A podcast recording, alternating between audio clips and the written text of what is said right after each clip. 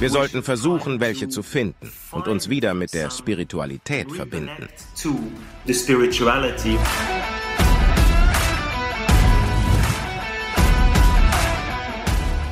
Anästhesie hat nichts mit Bewusstsein zu tun. Es gibt Bewusstsein sogar, wo es keinen Körper gibt. Du hast das nötige Instrument, um das zu erfahren. Das wird ein Zugangspunkt sein.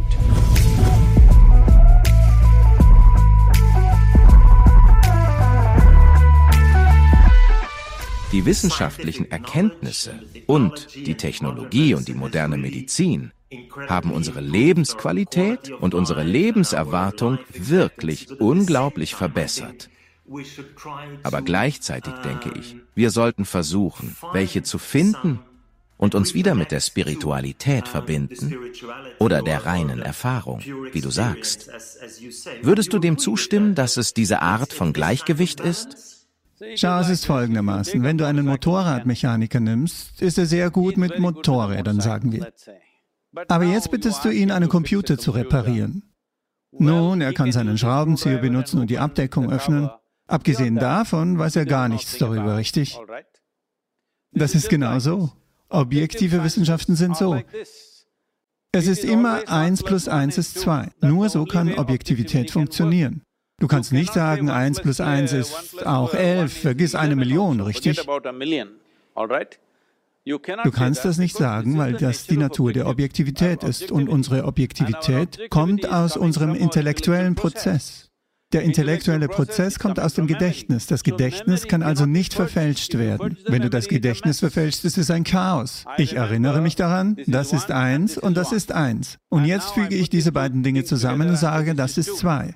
Nun, das hat eine Gedächtnisbasis. Wenn ich das verfälsche, dann wird mein Intellekt nutzlos, richtig? Der Intellekt kümmert sich also im Wesentlichen um einen Aspekt unseres Lebens, den wir im Wesentlichen als Selbsterhaltung bezeichnen.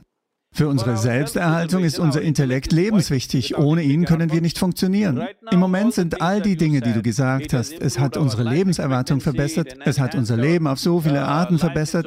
Nein, es hat die Qualität unseres Lebens überhaupt nicht verbessert. Es hat nur die Komfort- und Bequemlichkeitslevel in der Welt verbessert. Und definitiv die Lebenserwartung. All das ist definitiv Selbsterhaltung, nicht wahr? Es ist der Überlebensprozess. Wenn es also um die Selbsterhaltung geht, ist unser Intellekt lebenswichtig. Wenn dieser nicht funktioniert, kannst du nicht überleben in dieser Welt. Alle fünf Sinne funktionieren. Sie speisen die Daten in deinen Intellekt ein und von dort aus nutzt du sie. Wie effizient du sie nutzt, wird darüber entscheiden, wie effizient du überlebst. Deine Überlebenserwartung ist gestiegen, bedeutet also, dass sich deine Überlebenseffizienz erhöht hat. Das ist alles, was es ist. Du bist also gesünder, als es die Menschen in der Vergangenheit waren. Ich denke das nicht, aber nehmen wir an, wir sind es. Es bedeutet einfach, dass dein Überlebensprozess ein wenig effizienter ist. Verlassen wir nun den Überlebensprozess. Jetzt sprichst du über Bewusstsein. Bewusstsein bedeutet, schau, das englische Wort Bewusstsein wird sehr locker verwendet. Wenn man sagt, jemand ist in Narkose, wenn er wieder zu sich kommt, sagt man, oh, er ist wieder bei Bewusstsein. Schau, alles, was du mit deiner Anästhesie machst, hat nichts mit Bewusstsein zu tun. Es hat etwas mit dem Körper zu tun und verschiedenen Funktionen des Körpers. Du schaltest bestimmte Aspekte der Körperfunktionen ab. Eine davon ist die Übertragung von Schmerz, was das Hauptinteresse ist, wenn sich jemand einer Operation unterzieht. Du willst ihr Herz nicht anhalten, du willst ihr Gehirn nicht anhalten, du möchtest, dass die Schmerzübertragung aufhört. Was auch immer herausgeschnitten wird, wird herausgeschnitten. Welcher Schaden oder welche Reparatur auch immer geschieht, geschieht. Welche Teile des Körpers auch immer entfernt werden mögen, was nicht lebenswichtig ist, kann herausgeholt werden. All dies geschieht. Nur die Übertragung von Schmerz geschieht nicht. Das hat nichts damit zu tun, Bewusstsein zu verlieren und Bewusstsein zu erlangen. So etwas gibt es nicht. Da es keine alternativen Wörter gibt, verwenden wir die gleichen Wörter. Die Sprache ist ein anderer Aspekt. Die Sprache ist auch ein Produkt unseres Intellekts. Sie kann also nur in Gegensätzen sprechen. Ohne Polaritäten gibt es keine Sprache. Ohne Polaritäten kann dein Intellekt nicht funktionieren. Aber wenn es um Bewusstsein geht, geht es nicht um zwei Polaritäten. Es gibt kein A-Bewusstsein und B-Bewusstsein. Es gibt kein positives Bewusstsein und negatives Bewusstsein. Es gibt nur eines. Während wir hier sitzen, ist dies mein Körper, das ist dein Körper. eindeutig festgelegt. Im Moment ist es so, 100% so. Ich weiß nicht, was du trinkst, ich kann es nicht sehen.